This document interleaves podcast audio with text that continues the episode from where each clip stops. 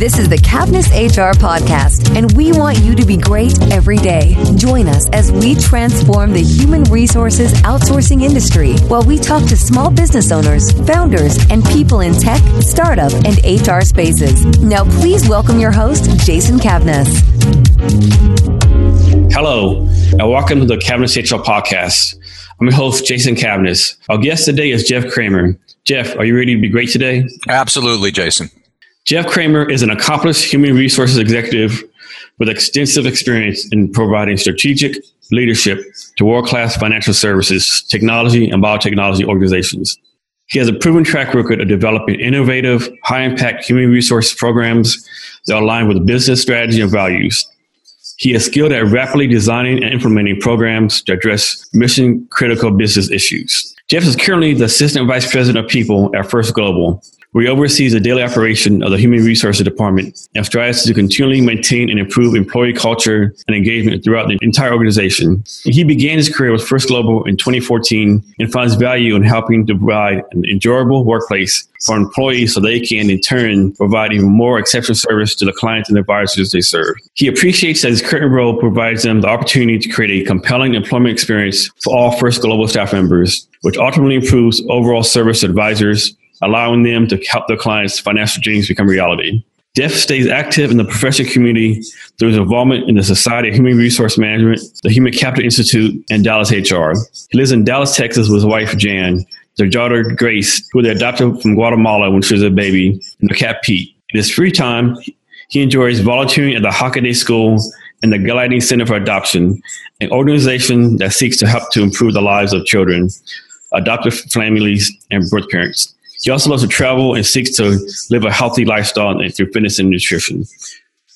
Jeff, you're doing a lot for us. And before we start, uh, Jeff, I just want to publicly thank you. A couple years ago, when I was leaving the military, Jeff Kramer was one of the people I reached out to as a senior HR person here, and he was a great help to me transitioning from the military to civilian HR. He helped me with my resume, gave me a lot of great advice, and something he didn't have to do. He didn't know me from anywhere. I, I was, I was just in a blind LinkedIn message and asked him for some help, and he helped me, and I really appreciate Jeff. Uh, it's my it's my pleasure. I think all of us in, in HR need to to among other things serve each other. So absolutely happy to do it, and would do it in a blink for anybody. So Jeff, is First Global a national company? We are basically a domestic company in the United States. Uh, almost all of our employees are here in Dallas. We kind of have an unusual business model, which uh, I'd like to take a few minutes to explain we say at First Global that our purpose is to enable intentional living, and, and I want to explain what that means. We were founded 25 years ago, this is a big anniversary year for us, by a CPA named Tony Batman, who believed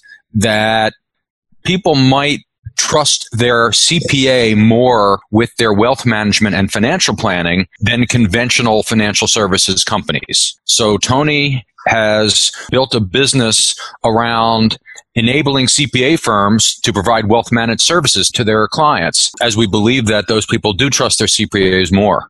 While we're a B2B company, we never lose sight of that individual at the end of the, the transaction that we're trying to help. And that's what we mean by intentional living. So those clients have kids they want to send to college or plan to retire with dignity. And, and we want to enable that in their lives. And we think about them every day here at First Global. So Jeff, you know, you know, HR has a bad reputation sometimes how do you, your company make sure that HR is open to all employees and make sure that's like a positive impact on your employees? We are incredibly intentional about being transparent with what everybody in the company does, and including HR. So, for instance, we have something that we call the transparency channel. It is on flat screen TVs all around the company, and it runs a slideshow every morning and every afternoon which is updated weekly, which has our progress to goals, recognizes achievements, talks about news and happenings at First Global. So every employee every day can stay current on everything that's going on in the company. Jeff, how, how do you how do you handle performance management company? Because it's a big discussion. Like, you know, a lot of people don't like one year annual evaluation. There's all these ideas out there. How do y'all do it at First Global? We are currently doing a fairly conventional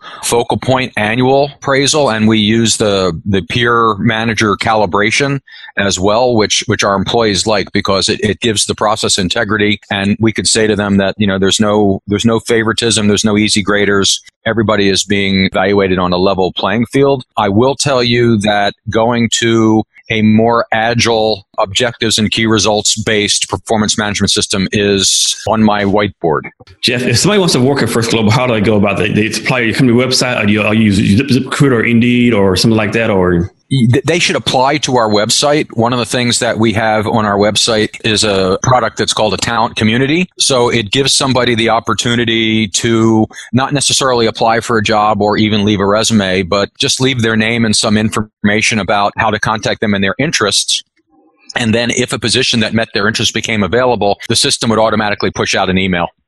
Yes. So, Jeff, as one of the senior leaders in HR, what do you look for in HR professionals, regardless of the level? I think business acumen. It's very difficult to do any HR if you don't know what your business is trying to get done. The job of HR is to create a human organization um, that can execute a business strategy. So unless you understand the, the customer, the marketplace, and what your business strategy is to, to grow and to gain share, it's very difficult to do HR. So it, kind of in my formative years, one of the people that really influenced me was uh, the first time I worked for a CEO who insisted that I sit in on all the business meetings and that I went, I sat with him and ran through P&L statements and really understood how those businesses were making money. And it kind of pivoted me from an HR person you know, to a leader with a special expertise in people. That's very good for your young career, I'm sure. So, Jeff, how do you advise someone in HR to continue to keep themselves professionally developed? There's so many ways, formally and informally. You know, the SHRM and others have have excellent programs. You know, I'm at the point at my career where I have positioned myself with enough organizations where I get enough email pushed to me with subjects that I have interest in that keeps me current. And the other thing is not only keep current on HR and what's going on, but keep current on what's going on in your industry. So I could talk to you at length about what the DOL fiduciary rule is doing to financial advisors. Even though it has nothing to do with HR, it has a lot to do with my company. So, Jeff, next question. So, everyone knows HR should be open, trying to do the best they can. But of course, we know there's some companies out there where the CEOs or bosses want HR to do administrative functions and be like the old HR.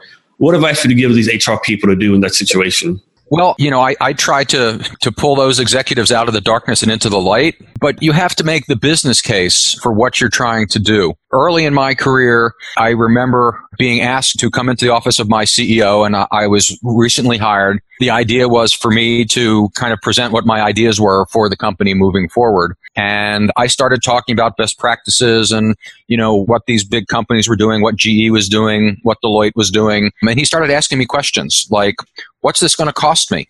How long is it going to take? How do I know it's working? And I had no answers for any of those questions. And I thought he was going to fire me.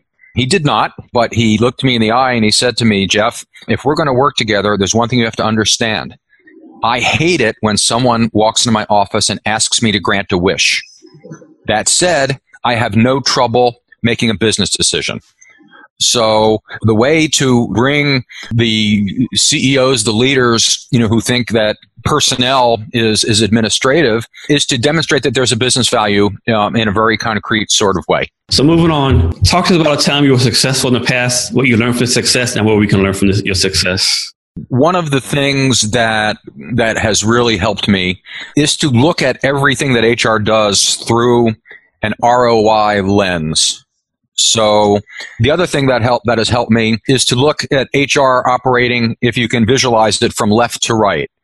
So at the left side is access to a talent pool, hiring decision, onboarding, performance management, rewards, succession, you you get it. So I try to go through each of those segments and say, so can we put a dollar figure on compressing time to fill a position?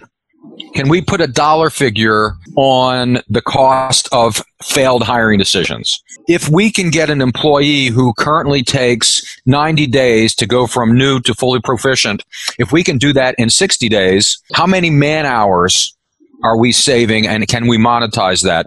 And so on. So it has helped me a lot to be able to talk HR with a businessman's language to executives and be able to talk business with an HR person's language to my HR team. Yes. Does that make sense? It does. It makes a lot of sense, Jeff. So, Jeff, another question for you. It seems like this disconnect in the job market right now, though. So, you have companies, they'll say, well, there's, we can't fill our openings because there's nobody with enough of the right skills. You have the candidates who's like, you know, I have the skills, but I can't get into the job, into the right companies. Why do you think that disconnect is, in, is there? Honestly, I see the combination of the increasing shortage of labor and technology closing that disconnect to the extent that there are people out there that do have skills that match companies' needs. Dallas is one of, if not the tightest job market in the United States right now.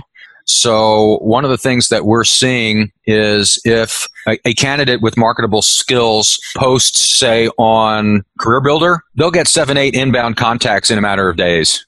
You know, so it's it's important. It's important for the people who are feeling the disconnect to really closely examine their virtual presence do they have the right keywords on their LinkedIn profile? Are they on the right boards? Uh, and by boards, I mean career boards like Monster, like Career Builder. That's where corporate recruiters are going out and looking for talent. I, I still think some people don't realize the importance of being on social media, like Twitter, doing Twitter chats, or being on LinkedIn or all the social media to put yourself out there. You know, write a blog because I think the more you put out there, you put yourself out there, the more better chance you have being noticed by a recruiter.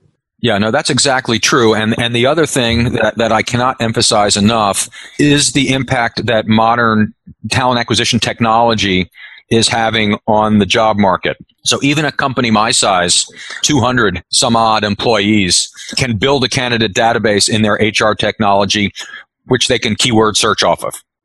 So if you're sending resumes, but you don't have the right keywords, we're not going to find you. Yes, that's very true. So, Jeff, next, talk about a time you failed in the past. What we can learn from this failure. All right, so it's happened a while ago, Jason, but it's probably the worst thing that has ever happened to me in my career. So, to give you some context, I was the head of HR for a publicly traded software company. This was back, you probably remember as well as I do in the in kind of the dot com boom days. Like many such companies, one of the important incentives that we used was stock and stock options. We had a program, which a lot of companies had at that time, which we called an evergreen program. And an evergreen program is a program whereby as your stock options vest as an employee for as a retention tool, we will fill that bucket back up with additional stock options that just begin to start to vest at that time. So I was executing that program at this company, but at, in the same week, we were doing a major hiring event in our Silicon Valley office. The headquarters of my company was on the East Coast, but we had just as many employees in Silicon Valley. And it was very, very important that I attend the, the West Coast event. So I left two experienced HR managers, one of whom was our stock option administrator, in charge of distributing these new stock options. And I honestly was not worried about it. Well, as it turns out, unbeknownst to me, the Excel file that they used to generate the notification letters had multiple pages on it with multiple scenarios. So every eligible employee in the company for that program received a letter in the mail telling them they were granted an enormous amount more options than we intended to give them. Wow. Yeah. So as you can imagine, my phone started to ring pretty quick. I can imagine. And, and I, I went running up to the to the CEO of the company and he, he looked at me in the eye and he said, Jeff, this is the worst thing that has ever happened to my company. Not good. So, I mean, the, I guess the lesson learned is, you know, it doesn't kill you, makes you stronger. Yes. But, but maybe the more practical lesson is don't assume anything's fail safe and build more QA in than you think you need if it's something that's important and employee facing. Yes. But yeah, that was a bad, bad time. Well, you can laugh about it now, so that's good. Yeah, it was, it was quite a while ago. So let's suppose uh, somebody calls you or contacts you. They're a junior in college. They're getting a degree in business. They want to they want to go to HR. They're going to graduate in a year. What advice would you give this person? Well, first of all, understand what HR really does and doesn't do. The you know the the old cliche is I want to be in HR because I'm a people person. And you soon learn you hate people. Well, yeah, uh, I, of course, of course, I don't, and and and we don't. But some of the best HR practitioners are really not the warm and fuzzy types. They're, especially now, you would mistake them for a, a C level executive in any other function if you were to sit next to them on an airplane and talk to them about the business. So, first of all, understand what it is that you will be doing, what outcomes you will try to be achieving, if that's what, in fact, you want to do with your time and with your career. You know, and if it is, work hard at understanding, you know, what competencies are most desirable for companies who need HR people and also work hard at understanding the business that these companies that you may wish to work for are in. You know, pay attention to what's going on in the stock market. Pay attention to what's going on with employment figures. Pay attention to inflation. That's how you not only can add value, but earn the proverbial seat at the table by being a trusted business advisor. Yes, great advice, Jeff. Next, um, you already talked about this a little bit, but expand on how you add value and help to solve problems. It, I, it, still goes back to having a business perspective, but I guess the other part of it for me goes back to the fact that I've been doing this for 20 some odd years. So I've seen most of the stuff that, that happens in companies at this point, and I can reach back to my experience and maybe apply a solution that's worked in the past. Jeff, next, talk about somebody who's helped you out in the past and how they helped you. It's that same CEO who absolutely changed my career. It was the it was the first time I reported to a CEO. It was the first time I was head of HR. He was a a Harvard Hopkins educated Wall Street business type. And he also, I haven't used his name, so I can say this. He also was about six six, three hundred pounds with a big bushy beard. So for like my first seven, eight months, I was scared to death of the guy. But he insisted that I be a business person and not just an HR person. And he was relentless in staying on top of me to understand all the mechanics of how our business is, because this was a portfolio of businesses, how the businesses ran. And that experience proved to be a great differentiator for me as opposed to other HR people as my career advanced. That's great, Jeff. So, Jeff, next, tell us something about you that most people don't know. You know, your close family knows, close friends know, but the, most people don't know this about you. That I can do. So, my bio mentioned that I have a daughter named Grace who was adopted as a baby from Guatemala. So a lot of people know that Grace is now 10 years old in the fifth grade. Some of those people also know that I am 60 years old. So there is a 50 year gap between my daughter and myself. My daughter is very athletic. She plays tennis and she plays volleyball and she plays lacrosse. So the thing about me that most people don't know is I am a 60 year old bodybuilder. Wow. I have a personal trainer and I live in the gym because when my daughter is 18, I will be 68 and I need to keep up. Yes. I would never guess you're 60 years old, though. You look a lot younger than that. Well, it's part of the, you know, the, the bio says something about a, I didn't write the bio, but it says something about embracing a healthy lifestyle. And I am very intentional about fitness and, and about nutrition. And again, I wasn't always that way. It was about having a, a baby when I was 50. Wow. That's great. Jeff, do you have any social media links you'd like to provide the listeners that can reach out to you to ask you for any HR advice or anything else? You can find me, Jeff Kramer, on LinkedIn, and you can email me at jkramer, J-K-R-A-M-E-R, at First Global. That's the number one, stglobal.com. I'm happy for people to reach out for advice, to, to connect on LinkedIn.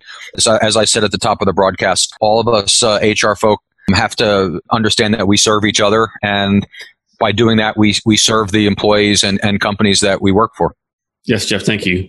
So, Jeff, we're coming to the end of our talk. Do you have any um, last words of wisdom or advice for our listeners? Yes, I do. As you can probably tell, and your listeners can probably tell, I take what I do here very, very seriously. I feel it's very important to the employees and to the, the customers and the stakeholders at First Global. But I never for a minute get confused with the relative importance of what I do here in the office and what I do with my time outside of the office. And I, and I urge all of you not to get confused about which is more important. Jeff, thank you for that great advice. Jeff, thank you very much for your time. I mean, I know you're a busy person. You're doing a lot of things. And once again, thank you for the time you gave me a couple years ago. You're really very giving your time, and I really appreciate it. To our listeners, thank you for being here and listening to us. Remember to be great every day. Thank you. Thank you for listening to today's episode of Cavness HR. For more exclusive content, as well as your free copy of HR Laws, be sure to visit CavnessHR.com or connect to us on Twitter, Instagram, and Facebook at Cavness HR or Jason Cavness HR on Snapchat. Thanks again, and be great every day.